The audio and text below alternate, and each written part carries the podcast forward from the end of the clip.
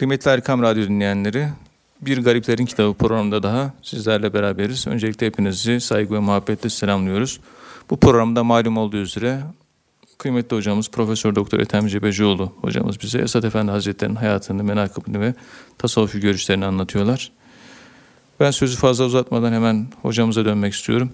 Kıymetli hocam, Esad Efendi Hazretleri namazlarında huşu olan, huzuru bulan müminler muhakkak kurtuldu ayetini kısaca tefsir ediyor. Namazdaki huşu nasıl elde ediliyor? Bu Esad Efendi Hazretlerinin konuyla alakalı görüşlerini kısaca izah edebilir misiniz? Buyurun efendim. Euzu billahi mineşşeytanirracim. Bismillahirrahmanirrahim. Elhamdülillahi rabbil alamin. Ve salatu ve selamu ala Resulina Muhammedin ve ala alihi ve sahbihi ecmain. Evet, muhterem Erkam dinleyicileri. Huşu, huşu kelimesi Arapçada ürpermek anlamına geliyor. Yani şöyle anlatmak istiyorum ben bunu. Bir soğuğa çıkarız. O buz gibi soğukta vücudumuz sıcaklığını hipotermiyle kaybedince soğuk tesiri kaybeder kaybetmez bir vücut kendini korumaya almak üzere ellerden ve ayaklardan kan kalbe ve beyne doğru yürür ve bir titreme alır.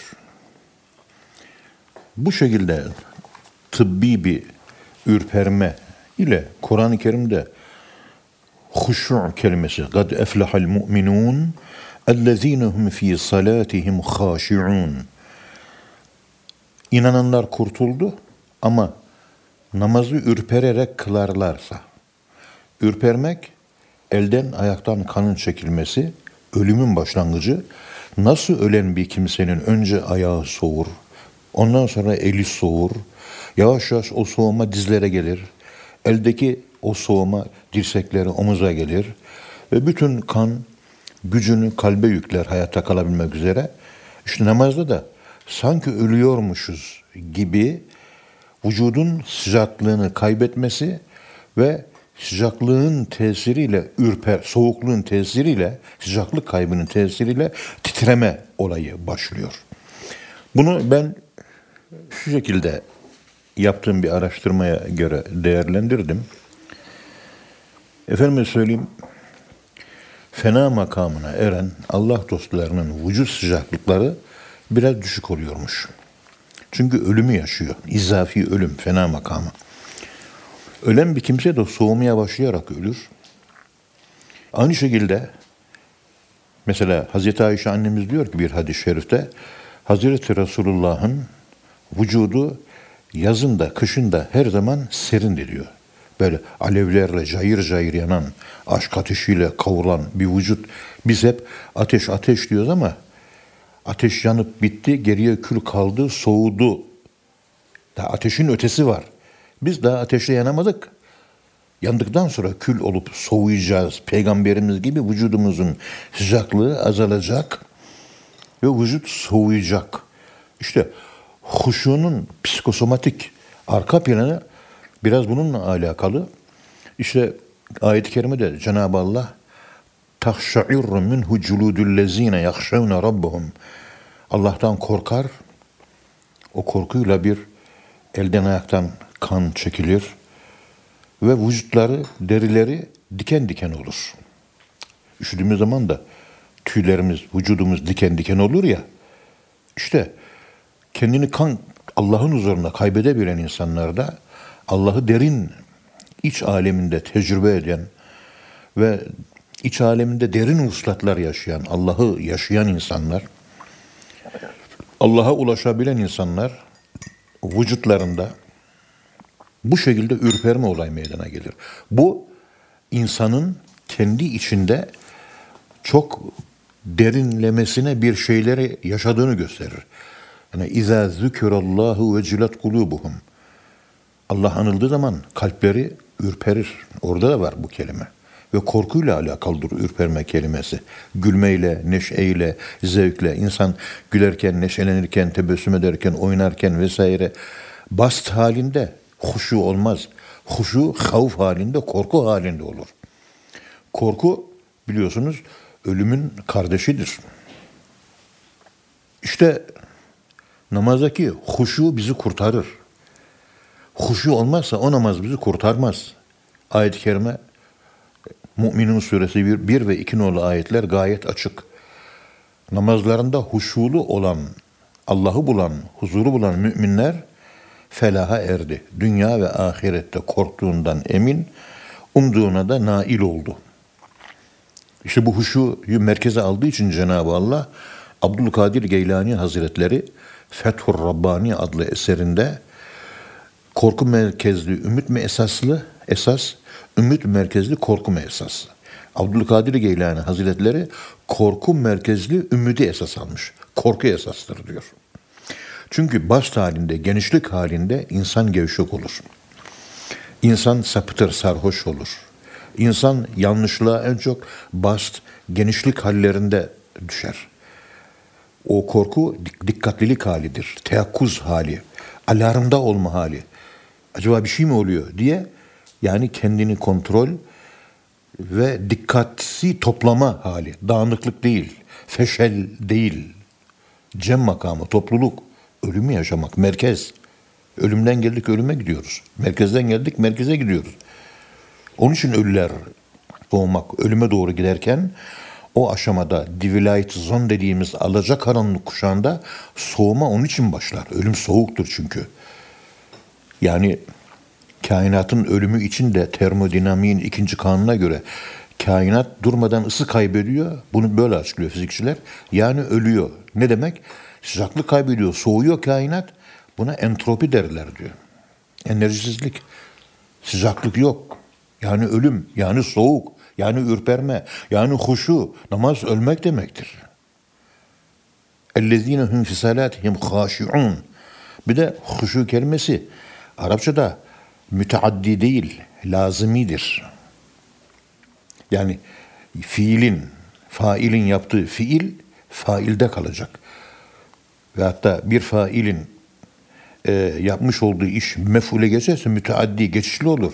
Haşa fiilinde böyle bir durum söz konusu değil. Sende başlıyor, huşu sende bitiyor. Namazda huşu var, senin dikkatine bağlı. İşte burada Esad Erbil Hazretleri sende başlıyor, sende bitiyorsa bu huşu ve haşa fiili de müteaddi bir fiil değil de lazimi bir fiil ise failin yaptığı fiil bir mefule geçmiyor, sende başlıyor, sende bitiyorsa namazın içerisinde bu huşuyu sağlamak üzere mektubatın 65. mektubunda namazın dışında Allah'ı bol bol zikretmek.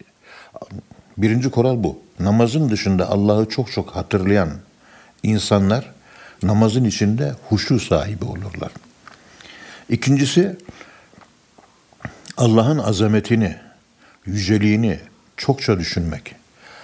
Siz eğer namazda huşu varsa, ürperme varsa, böyle bir korku, bir ölüm, böyle bu gibi haller yaşıyorsanız, insan bir azamet karşısında, bir büyüklük karşısında ve bir onun karşısındaki hissedilen, dikkat edin, hiçlik duygusu üzerine insanda bu şekilde korku ve ürperme ve bu gibi haller meydana gelir. Demek ki Allah'ın azametini hisseden insanlar namazın içerisinde huşuyu daha çok hissederler. Büyük bir zatın önündeki heybete kapılıştır bu. Daha doğrusu tasavvuf ıstılahındaki bu huşu kavramını günümüzün diliyle biraz anlatmaya çalışıyoruz. Eskiden huşu deyince eski Osmanlı, Selçuklu, eski İslam kültürü, Abbasi, Emevi, Endülüs Emevi, Hint dünyası, eski Türk dünyası, Kuzey Afrika, İslam dünyası huşunun ne olduğunu biliyor ve yaşıyordu. Çünkü tarikatlar vardı, ihlas vardı, helal lokma vardı. Şimdi bunların hiçbirisi yok. Din rasyonalistleşti. Onun için huşuyu bulamıyoruz. Akla doğru kaçıyor insanlar. Merkeze kalbe doğru değil. Kalpten uzağa. Dışa doğru. Merkezden dışarı. Halbuki merkeze doğru yolculuk yapmak lazım. Eski insanlarda bu vardı. Huşuları vardı. Biz tekasür, modernizmin getirmiş olduğu çokluk, moda, giyinme, ev, iş, ticaret, magazin, gazete, haberler, spor, futbol, alışveriş, çoluk çocuk kaygısı, iş, güç derken biz burada boğulduk kaldık. El hakimü tekasür. İnsanlar çoklukta boğuldu. Boğulunca merkezden uzaklaştı. Merkez Allah'tı. Yani ölümdü. Öleceğiz yine ona kavuşacağız. İşte huşu kelimesi bizim tasavvufta aynı zamanda fena makamının başlangıcı. Fena makamı. Buraya doğru yürüyen bir heliozonik e, anlam açılımı var. Dışarı doğru açtıkça anlam bu şekilde ölümle bağlantısı olan bir kavram. Dolayısıyla Allah'ı çok büyük hissedebilirsen onun da ezilir, onun önünde ezilirsin, onun önünde huşu bulursun. Ürperirsin büyüklük karşısında.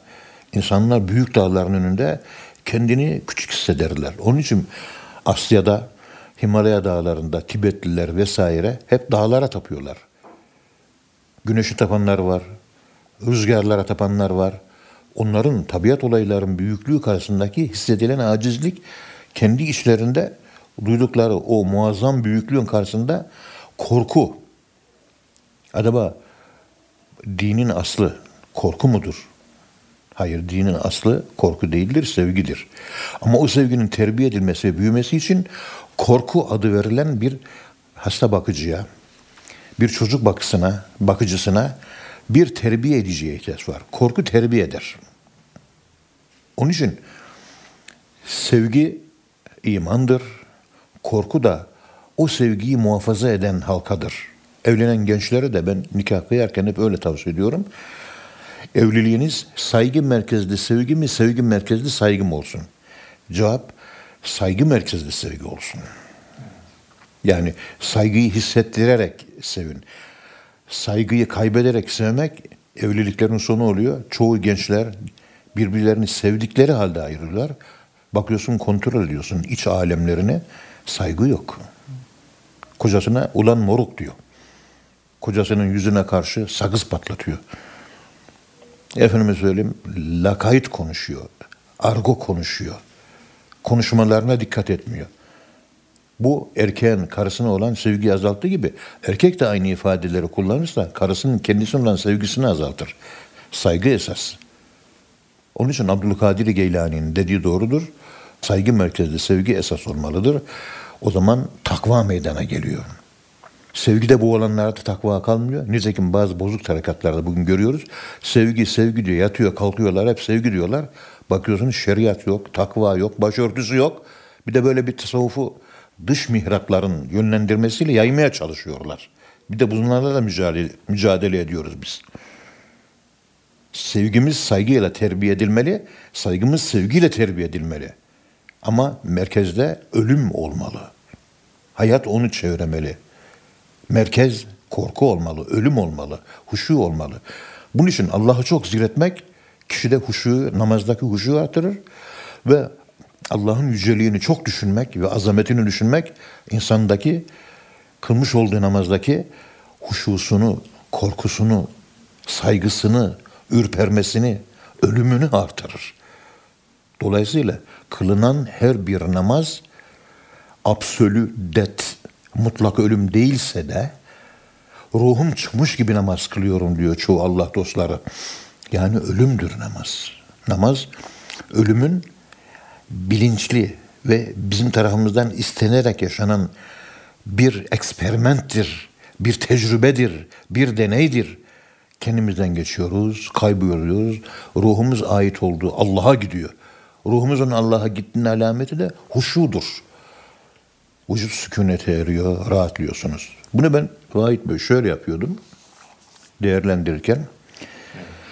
Böyle bizim Muradiye'nin Allah razı olsun yöneticileri böyle çocuklara kamp yapıyor.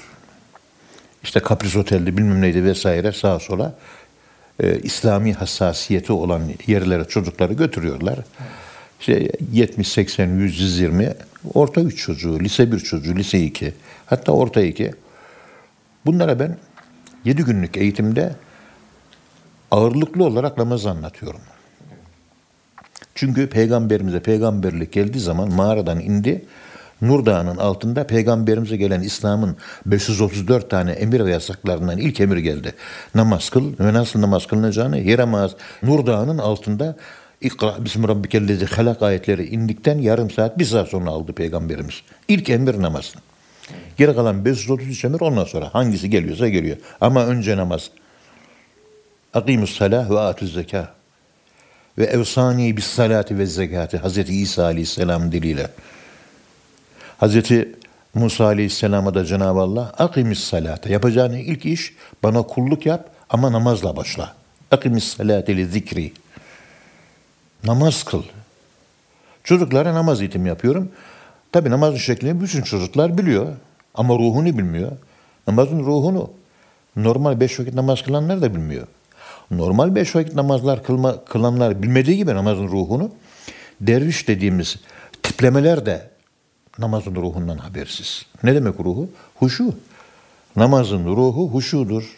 Bitti. Huşu çekersen namaz şekil namazı olur. Peygamberimiz de şekil namazı kılanlara tekrar namaz kıldırmıştır. Bunu biliyorsunuz. Yüzde yüz garantili diyebilirim. Ama iddialı konuşmaktan da kaçındığım için yüzde 95, yüzde 90 kelimesini kullanarak ihtiyat antır parantezi içerisinde, parantez arasında kullanıyorum bu cümlemi. Talebelere yavrucuğum namazda huşu kendinden geçmek esas. Ama tabi uzun yılların tecrübesini namaz kılmayı bilenlerin kıldığı namaza bir şey demiyorum da sağlanması huşu çok zor. Peygamberimiz rükûnun uzatılmasına, secdenin uzatılmasına hassasiyet gösteriyor. Özellikle secdenin uzun olmasına. Sürekli yaptığım uygulamalar namazın şeklini kılıyoruz. Çocukların hepsi biliyor. Dört yaşındaki çocuk bile namaz kılıyor. Geçen namaz kılıyorduk. Torunum Mahmut Sami. Babasının yanında o da yatıyor, o da kalkıyor. İki yaşında çocuk. Ama ruhu nerede bunun? Namazın ruhu, özü, essence. Hakikati nerede? İşte huşu hakikati oluyor. Yani ölümdür huşu. Ben o orta iki, orta üç, lise bir, lise iki talebelerine şunu öneriyorum ve yaptırıyorum uygulama olarak. Hepsi uyguladıktan sonra hocam çok güzel oldu diyorlar. Yani namazı hissettik, namazı yaşadık. Şu anda namaz kılmışlık duygusu bütün benliğimizi sardı. Çoğu zaman namaz kılıyoruz. Namaz kılmışlık duygusu benliğimizi namazın sonunda kaplamış oluyor mu? Hiç olmuyor. Hiçbirimiz olmuyor. Osman hocamız da geçen sene bir öyle bahsetmişti. Huşuyla namaz kılmak, Allah'ı dışında hiçbir şeyi düşünmemek gerçekten çok büyük bir başarı. Çok zor, herkese nasip olmaz demişti. O çocuklara rükûlarını ve secdelerini uzun tutun demeyi bilmiyorlar. Ne demek rükû uzun tutmak? Yani üç defa Sübhane Rabbiyel Azim dedim. Yedi defa mı diyeyim? Hayır. 111 defa söyleyeceksin. Eğileceksin yavrucuğum. Uzun durmak için. Sübhane Rabbiyel Azim, Sübhane Rabbiyel Azim, Sübhane Rabbiyel Azim, Sübhane Rabbiyel Azim, Sübhane Rabbiyel Azim. Secdeye varacaksın orada da 111 defa Sübhane Rabbiyel Ala, Sübhane Rabbiyel Ala, Sübhane Rabbiyel Ala. Aynı şeyin bu şekilde tekrarı ki Allah zikrin de aynı şekilde tekrarı insana farkına varmadan birinci dereceden, ikinci dereceden, üçüncü dereceden, dördüncü dereceden, beşinci dereceden, altıncı dereceden, yedinci dereceden huşu şiddeti türleri oluşturur. Ne kadar gafletle zikir çekseniz bile insan Allah dediği için ve onu da tekrar ettiği için o resitasyonlar, o tekrarlar nörofibrin sisteminde, beyinde büyük caddeler inşa ediyor. Sürekli kullandığın yol. Nörofibrinlerin, nörosistemin bildiği bir tekrar, geniş cadde, rahatlıkla gidip gelebileceğin bir cadde. Otomatiğe bağlanıyor. Sen şurada elma yesen, birisiyle konuşsan o nörofibrinler Allah Allah demeye devam ediyor. Ama onu sağlayabilmek için önce sayılı zikir çekmek lazım. En son murakabe dersleri sayısız zikirdir. Murakabeye kadar zikir sayılıdır. Murakabeden itibaren sayısızdır. Bütün güne zikir yayılıyor. Ricanun la tulhihim ticaretun ve la bey'un an zikrillah. Alışverişin Allah'ı ve kılmaktan ve namaz kılmaktan alıkoymadığı kimseler ricaldir. İşte onu sabitleştireceğiniz şey tekrar ihtiyaç var. tekrarlar o sabit, kavli sabit, Allah'ı yani imanı sabit ve tespit etmiş hale geliyor. Ondan sonra son nefeste de şeytan kolay kolay size müdahale edemiyor. Onun için zikre, onun için tarikata ihtiyaç var. Seküler bir yapıda siz öğlen ezanı okunun bir 15 dakika Allah'la beraberlik, ikindiye kadar 4 saat süreyle Allah'la beraberlik yok, parayla beraberlik. Rantla beraberlik, futbolla beraberlik, dünya ve alışverişle beraberlik, arkadaşlarla laklakla beraberlik. Allah'tan kopuyorsun. Hayır, kopma yok. O arada da Allah'la beraberliğini sağlayacaksın. İşte çekilen zikirler, tasavvufi inisiyasyon, tasavvufi seyri sülük, tasavvufi tekamül yolları, tasavvufi kemale erme yollarının altında yatan sır daimi zikir ve kalbin Allah zikriyle ela bi zikrillahi tatmeinnul kulub e, Allah zikrinde kalbin sabitleşip o limana o gemiyi kalp gemisini yaklaştırmak ve Allah'ta kalp gemisini sabit tutmaktır. İnsanların kalp gemisi hep para limanına sığılmış vaziyette. Altın, gümüş, rant, eşya, villa, araba insanların kalpleri Allah değil, yabancı limanlara sığınmış vaziyette. İşte Esad Elbi Hazretleri benim lise talebelerine ortaokuluna yaptığım gibi 111 defa Sübhane Rabbiyel Azim, 111 defa Sübhane Rabbiyel Ala deyince çocuklarda kendiliğinden tekrardan kaynaklanan bir huşu oluyor. Zikirdeki resitasyon tekrar huşuyu sağlamaya yönelik. Huşu demek Allah zikrini içselleştirmek ve Allah zikrine sahip olmak Allah zikrinin iyeliği, sahipliği sende gerçekleşmesi. Dilin ucuyla zikredersen, kalbine indirmez, huşusunu duyamazsan, dilden gelen, geldiği gibi lesverbas, erbi espiritas, laflar uçar. Ama manalar kalpte kalır. Bütün sıkıntı bundan ibaret. Bunu ben daha sonra Kalemder Derneği'nde arkadaşlara, onlara da tavsiye ettim. Kalemder'in İlam bölümündeki öğrencilere, onlar da kıldılar. Güzel. Yani sonuç güzel hakikaten. Büyük büyük insanlara da aynı uygulama yaptırdım. Onlar da aynı kanaatteler. Hiçbir problem yok. Doğru. Peki bunu tecrübe ettirdim. Yapın dedim, yaşadınız. Bir eğitimdi benim yaptığım. Demek ki rüküyü, sücudu biraz fazlaca uzatırsak Allahü Teala'nın insanları kurtaran huşu diye bahsetmiş olduğu, insanları felaha erdiren huşu diye bahsettiği hususu sen dediğim uygulamayla uzun Sübhane Rabbiyel Azim, Sübhane Rabbiyel elde ettikten ve bunu tecrübe ettikten, bunu yaşadıktan sonra namazlarını on minval üzere kılmaya devam ediyor musun? Cevap yok. Yine ruhsuz namaz kılmaya devam. Ruhlu namazı öğrendik, yaşadık. Ha demek böyle oluyormuş. Anladık. E devam ettir namazlarda. Öyle bir şey yok. Bunu niye yapamıyoruz? Bunu da ayrı bir konuşmayla anlatırım inşallah. İşte Allah'ı namazın dışında çok çok zikretmek ve Allah'ın azametini ve yüceliğini çok çok tefekkür etmek namazdaki huşuyu sağlayan bir unsurdur. Ey huşu, gönüllerimiz sana hasret. Gel artık gel, yeter artık bu firkat. Bismillahi. Evet, Allah razı olsun. Ağzınıza sağlık. Bu namazdaki huşunun elde edilmesi ve sağlanmasıyla alakalı vermiş olduğunuz bilgiler için. Kıymetli dinleyenler, programımızın birinci bölümünün sonuna geldik. İkinci bölümde tekrar buluşmak ümidiyle. Şimdi kısa bir ara veriyoruz efendim. Kıymetli Erkam Radyo dinleyenleri, programımızın ikinci bölümünde tekrar kıymetli hocamızla beraberiz. Muhterem hocam, Esad Efendi Hazretleri Tevhid Risalesi tercümesinde bu vuslattaki ince sırdan bahsediyor. Kişide irfan hasıl olunca nefsiyle değil Allah'la bileceğini ifade ediyor. Nefsiyle yol almayacağını, Allah'la yol alacağını ifade ediyor. Yani vuslat nedir? Kişinin nefsiyle bilmesi veya Allah'la bilmesi nasıl anlaşılıyor? Esad Efendi Hazretleri'nin ifadelerinden yola çıkarak dinleyicilerimize anlatabilir misiniz? Buyurun efendim. Euzu billahi mineşşeytanirracim. Bismillahirrahmanirrahim.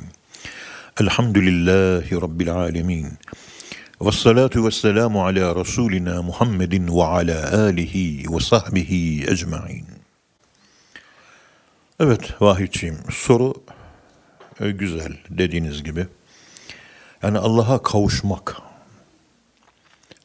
Allah şurada bir insan sanki Gidiyorsun onu kucaklıyorsun. O da seni kucaklıyor.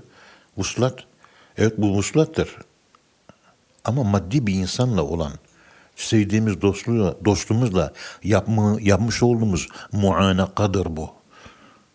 Evet. Ya sımsıkı sarılırsın. Vay Mehmetciğim seni yıllardan beri görmedim. Kardeşim nasılsın? Hatta Araplar çok sevdiği dostlarını görünce onların kültüründe öyle ya sağ omuzunu öper ya da burnunun ucunu öper. Biliyorsunuz Arap kültüründe böyle. Evet. Sevgi alameti. Ama Allah bizim gibi maddi bir varlık değil ki. O zaman Allah'la biz bedenimizle mi vuslata eriyoruz? Nefsimizle mi, ruhumuzla? Evet biz nefsimizle vuslata eriyoruz. Üç, ruhumuzla Allah'a vuslata eriyoruz. Gerçek vuslatı ruh yaşıyor. Ruh tefekkür planında bir olay. Hucuri Keşfül Mahcub'un 378-379. sayfalarında şöyle söylüyor. Ruh varlığını tefekkürle, akılla ortaya koyar. Nefis varlığını hazlarla ortaya koyar. Vücudumuz, maddi bedenimizle yapılan hareketlerle varlığını ortaya koyar. Üçünün de tevhidi vardır. Hepsinin birleşmiş vaziyetine hakiki tevhid, tevhid derler. İnsanlar namaz kılıyoruz. Ne Allah'ı düşünüyoruz ne Allah'ı hissediyoruz. Beden tevhididir. Namaz namazdır yine. Ama üçüncü dereceden bir tevhiddir. Kalitesiz bir tevhiddir. Nefsimiz ben yemekten, baklava yemekten aldığım zevk var. Efendim işkembe çorbası yiyorum. Ve hatta buğulama balık hazırlanmış gelmiş nefis. Nefis yerken onu bir şey duyuyorum yani. E, heyecan duyuyorum yani. İtminana eriyorum. Ama nefsin itminanı o. Nefsimin arzusu tatmin oluyor. O balık yerdiken, o işkembe çorbasını içerken, o Antep baklavasını yerken nefsimin duyduğu derin haz duygusu nu namazda Allah'a karşı duyarsam nefsin Allah'la vuslatı bu oluyor. Ne? Ve düşüncemden namaz kılarken sadece Allah geçiyor namazda. Allah'tan başka hiçbir şey geçmiyor. Bu da ruhumun Allah'a olan vuslatı. Üçünün de tevhidi gerekiyor değil mi hocam? İşte bu hakiki tevhid yani avam tevhidi, havas tevhidi, ehasül havas tevhidi. Sami Efendi Hazretleri aklından Allah'ı ömür boyu çıkarmadı. O gibi Allah dostları akıllarından Allah'a bir an çıkardığı zaman manevi cinabet sayılırmış. Kitaplarda öyle okudum ben. Hemen gusül abdesti gerekiyor. Efendim gusül abdesti alıyorsunuz. Ne oldu efendim? Az önce aklıma bir zeytin gelmişti. Ha dünya. Hemen gusül. O gibi insanlar o. Biz de havas olmaya çalışıyoruz. Avamlıktan kurtulmaya çalışıyoruz. Zekat verirken zekatı kırkta birden değil de kırkta ikiden vermeye çalışıyoruz. Sübhane Rabbiyel Azim'i avam tabakası gibi üç değil de on bir defa söylemeye, yirmi bir defa söylemeye çalışıyoruz. Şeriat hocam bu en altını bize e, istenen değil mi? En alt seviyedeki din, din yani. Bedensel, tamamen bedensel kısmı şeriat. Nefse intikal ettiği zaman tarikat ki nefsin terbiyesi ve nefsi bilmek Allah'ı bilmektir. En sonda ruhun Allah'a vuslatı. İşte vuslat deyince önce bu ön açılış anahtar kavramların e, açılış e, miftah anahtar olabilecek anlamlarını ortaya koyduktan sonra bu vuslatın arka planındaki incelik nedir acaba? Arkasındaki bilinmez aklın eremediği, akıl ötesi şey yani sır, misterya, misterya, sır, incelik ne acaba? İşte Esir Hazretleri, mübarek Pir Efendimiz Vahdedi Vücut Risalesi'nin 73. sayfasında bu konuya şu şekilde işaret ediyor. Evet. Cenab-ı Hakk'a senin kavuşman, vuslatın gerçekleşince yani bedensel, nefissel, ruhsal, ruhi, nefsi, bedeni diye söyleyelim de peki yeni dile pek rağbet etmek istemiyorum ben. Alerji e, etkisi bırakıyor. Bedeni, nefsi ve ruhi. Evet. Bu üçü bakımından tam vuslata erdiğiniz zaman yani kendi nefsini bilince kısaca eşyayı yok olarak görünce irfan bilmek kelimesine bile ihtiyaç kalmayınca bilmek kelimesine bile ihtiyaç kalmadan nefsini bilmek buna olmak derler. Bilmenin ötesinde olmak var. Yani bilmeye ihtiyaç duymuyorum ben ama yaşıyorum. Olmak. İşte vuslatın arkasında yatan birinci sır bu. Bilme değil, olma sırrı. Olmak olayı var. Yani yaşamak ve katılmak. Yani irfan bir aşama olmuş oluyor. Vuslat daha ileriki bir aşama mı olmuş oluyor hocam? İşte hakikat marifet diyor ya şeriat tarikat hakikat marifet marifet hakikat bu sıralama onun için yapılmıştır. Daha öte bir şey var. Biz hep hak talibiyiz, hakikat talibiyiz. Biz hep hakikat aracılarıyız. Marifete eren hakikati zaten bulmuştur. O iki kelimeye de aslında ayrı ayrı ifadelendirmeye gerek olmasa da teknik olarak ayırmakta yine fayda var. Çünkü tasavvuf ıstılahı olarak e, aralarında bazı ince nüanslar var evet. anlam olarak. Demek ki vuslat bilmek değil, olmak. Sordu. Hocam dedi, bir tasavvuf doçenti arkadaşım sormuştu yıllar önce. Ben dedi tasavvuf doçentiyim. Evet dedim. Ya bir tarikata mensup değilim. Yani Allah Allah ardı bir çekerim o zikirleri diyor. Teheccüde de kalkmaya çalışırım ama durmadan irfan kitapları okuyorum. Hucuri okuyorum. Keşfur Mahcubu. Kuşeyri'nin Risalesini okuyorum. Serracun Luma'ını okuyorum. Muhasibi'nin işte Er-Riaya adlı eserini okuyorum. İmam Gazali'nin İhyasını okuyorum. Yani oradan okuyorum bir bilgi meydana geliyor. Bu acaba okumam yetmez mi benim tekamüle ulaşmam için? Buna bizim tasavvuf erbabı akıl tekamül eder diyor. Akıl tekamül eder. Bedenin tekamülü nerede? Yani nefsini terbiye ettin mi? Bunu ben şöyle bir olayla anlatayım. Böyle yıl 1990 senesi yeni yardımcı doçentim. Talebelere o zaman e, bir uygulama yaptırdım. Bizim tasavvufun son dersi işte Allah'ı murakabe etme, murakabeyi muhabbet dersi, sonuncu ders. Ehadiyet, efendime söyleyeyim, akrabiyet, maiyet, akrabiyet ve en son muhabbet. Tabi bunu derviş olmayan talebelere uygulatıyoruz ki biraz tadını baksın diye. Derviş olanlara uygulamak haramdır. Çünkü şeyh efendilerin görevidir o. Bizim görevimiz değil. Ama dışarıdan olanları biz ikna edebilmek için biraz bu balın tadına baktırmak için ağızlarına bir damla bal çaldırıyoruz. Alıyoruz ya. En son dersi yaptırıyor. Yani hadi arka bir beş dakika yuhibbuhum ve yuhibbunehu kalbinizin noktayı süveydasında eritin. Siz de Allah'ı sevmekle beraber kalbinizin noktayı süveydasında yani imanın olduğu yer, Allah'ın olduğu yer ve vahyin indiği yerde kaybolun. 5-10 dakika yapıyor talebeler. ama ne kadar güzel oluyor. Talebelerden bir tanesi de arada sırada evde de yapıyormuş bunu. Ama bu yaptırdıklarım sonra bunun tadına vardıkları için, bu eksperiment, bu tecrübe yaşadıkları için bunların hemen hemen yüzde 99 ders aldı. Yedi bine yakın arkadaş ders aldı böyle. Bu eğitim amaçlı. Yoksa esas terbiye bu başımızdaki büyüklere ait. Biz onlar yanında ancak kapının dışında bir köpek oluruz. Yani bir adam bile değiliz daha. Ama içeride güzel bir şeyler var. Girin diye ikna amacıyla tattırıyoruz. Ama tattıktan sonra da giriyor hepsi. Eğitim sardı o kadar. Bizim vazifemiz değil zaten. Efendim talebelerden bir tanesi biraz bu işte derin gitmiş. Ders de aldı daha sonradan. Şimdi çok derin gitti.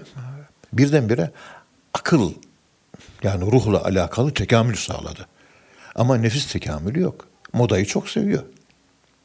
Parayı da seviyor. Turistik seyahatleri de seviyor. Nefsin hazlarından kurtulamamış. bedensel olarak ibadetler, cömertlik, namaz, gevşek, oruç, gevşek. Ama düşünce yönünden işte kitapta okuyanlar da böyle bir yükseliş yaşar ama kalıcı değildir işte. Kitaplarda elde edilen o bilgi kalıcı olmuyor. İlla nefsin de ona uyması ve o şekilde rengi alması, bedenin de ona uyması, o şekli o rengi alması lazım. Bizim almış olduğumuz tarikat derslerinde gece zikirleri, sohbetler, e, efendim söyleyeyim çeşitli uygulamalar bunların hepsi bizi bunu sağlıyor işte. Tarikatlar bunun için önemli. Bu olmanca olmuyor.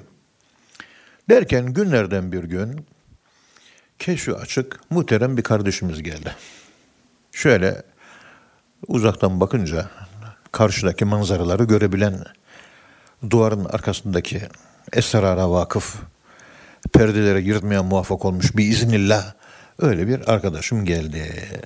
Dedim ki ya bak dedim bu talebem Allah deyince ürperiyor. Yani böyle bir haller yaşıyor bu dedim. Çok güzel kuşlar gibi uçuyor.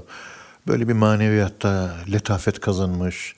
Semavatın yüksek katlarında. Ya güzel bir şey. Hoşuma da gidiyorum benim. Şu arkadaşa görebiliyor musun? Bir bak dedim. Olur dedi. Önce karşıdaki arkadaşın alnına baktı. Şöyle bir. Yüzü tebessüm etti. Yukarı başını kaldırdı. Talebem karşısında oturuyor. Keşfi açık arkadaş da onun karşısında talebeye değil de bu güzel Allah'la beraber olma tecrübesini akıl planında, ruh planında yaşayan ve birdenbire ta Himalaya dağlarının geçen o yapıyı müşahede etti. Hoşuna gitti. Dedi, ne kadar güzel dedi. Bakmaya duyamıyorum dedi.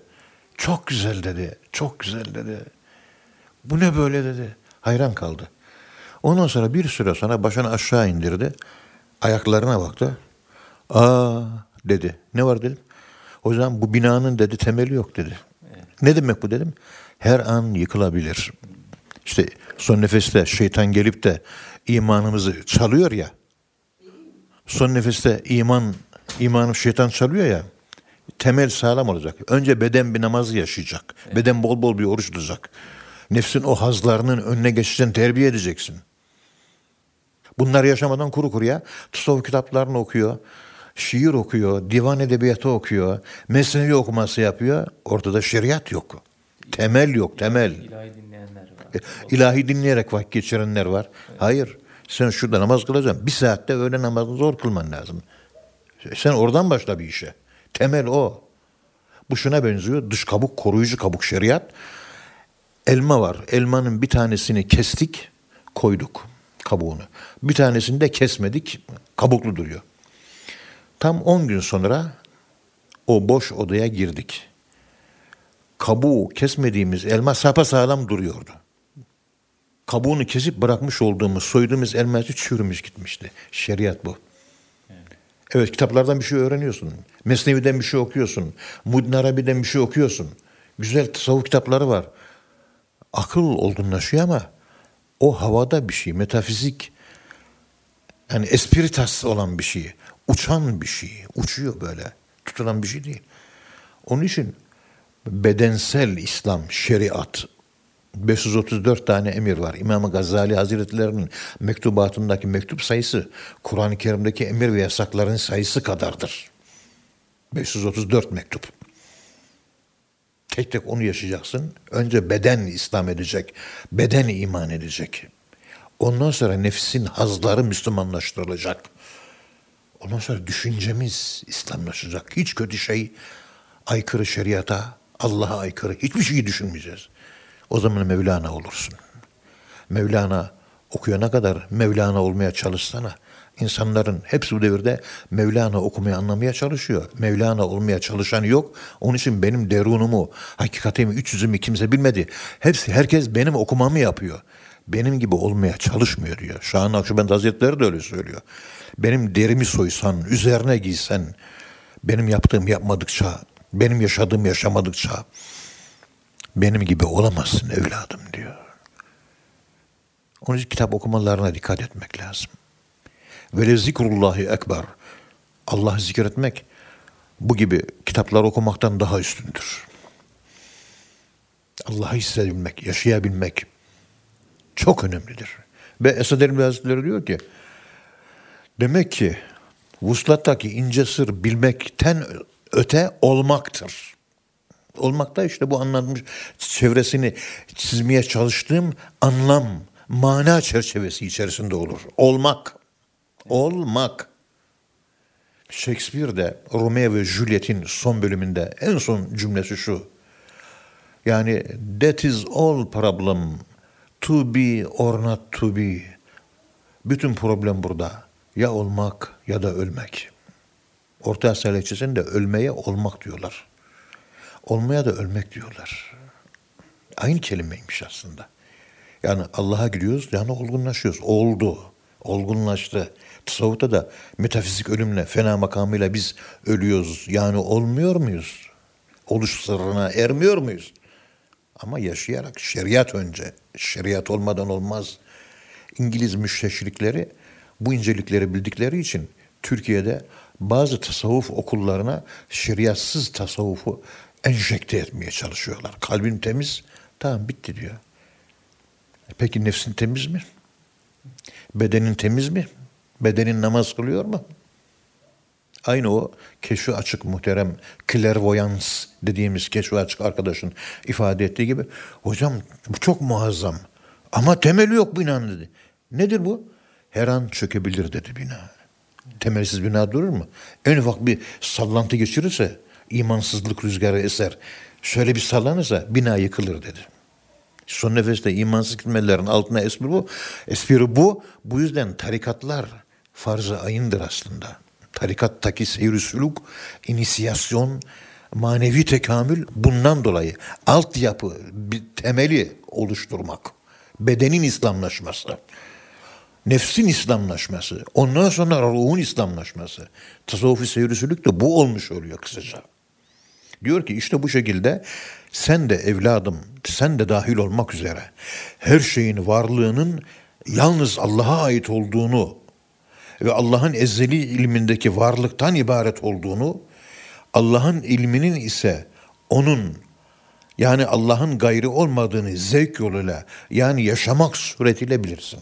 Yani Allah'a aidiyetini kitaplardan değil, düşünerek değil, bizzat ameli, practical olarak, yaşayarak öğrenirsin. İşte bu şekilde sende bir irfan meydana gelince Allah'ı nefsinle değil, Allah'ı Allah ile bilmiş olduğunu idrak edersin. Bizler onun ilminde, onda onunla var idik. Şu alemde bilmem ki bu firkat sırrı neden, nedendir. Bir zaman ondaydık. Firkata düştük. Sebebi nedir, nedendir? Bismillahi. Evet hocam çok teşekkür ediyoruz. Bize vuslattaki ince sırrı anlatmış oldunuz. Ağzınıza sağlık. Kıymetli dinleyenler programımızın sonuna geldik. Bir sonraki programda tekrar buluşmak ümidiyle hepinizi Allah'a emanet ediyoruz. Hoşçakalın efendim.